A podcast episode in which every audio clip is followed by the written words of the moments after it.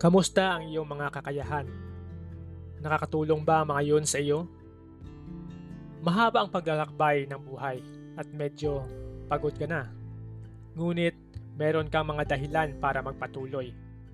Para maabot ang sitwasyon na mas komportable. Araw-araw, maaring binibigay mo ang iyong buong makakaya. Yan ang iyong kapital o puhunan na dapat igalang at pahalagahan protektahan at panatilihin ito sa pamamagitan ng paggamit at pagbibigay ng higit pa. Ang ilan sa mga gusto mo ay mas malapit na sa iyo ngayon kaysa sa dati. Gawin ang dapat mong gawin upang makarating ka sa gusto mo. Noong nakaraan ng mga taon, maaaring gumawa ka ng mga pangako sa iyong sarili. Siguro ay seryoso ka sa pangako mong iyon dahil siguro ay problemado ka na kasama kung paano ka nabuhay noon.